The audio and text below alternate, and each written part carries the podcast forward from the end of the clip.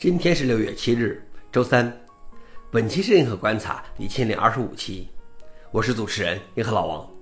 今天的观察如下：第一条，苹果 Safari 浏览器支持了被谷歌放弃的 Gepaxl。谷歌去年以整个生态系统没有足够的兴趣来继续试验 Gepaxl 的理由，废弃了 Chromium 中对 Gepaxl 图像格式的支持，此举引来社区的强烈反对，但谷歌置之不理。而在苹果新发布的 Safari 十七测试版中，它支持了 Jetpack XL，这让更多人呼吁谷歌重新审视其决定。当然，我们有理由怀疑谷歌做出这种决定的原因，是因为用户将得到谷歌自己控制的受专利保护的 AVF 格式，而 Jetpack XL 不受专利的约束，也不需要专利软件。消息来源：Register。老王点评：真是风水轮流转，原本看起来封闭的苹果，却在这件事上打脸了谷歌。第二条是 CNET 修订其人工智能政策，并更新过去的文章。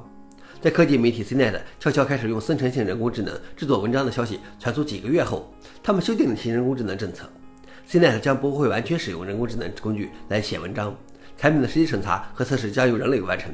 用人工智能工具来分类和分析数据，为文章创建大纲，分析现有文本，并生成解释性内容。此外，CNET 更新了之前发表的几十篇使用人工智能系统生成的文章，其中一些文章包含事实性错误，而另外一些替换了其中不完全是原创的短语。消息来源：Work。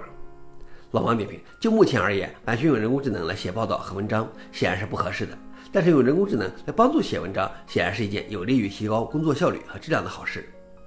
最后一条是利用人工智能生成动漫二维码，有人发布了一系列使用稳定扩散 AI 图像合成模型创建的艺术二维码。这些二维码仍然可以被智能手机的相机应用程序作为功能性二维码来读取。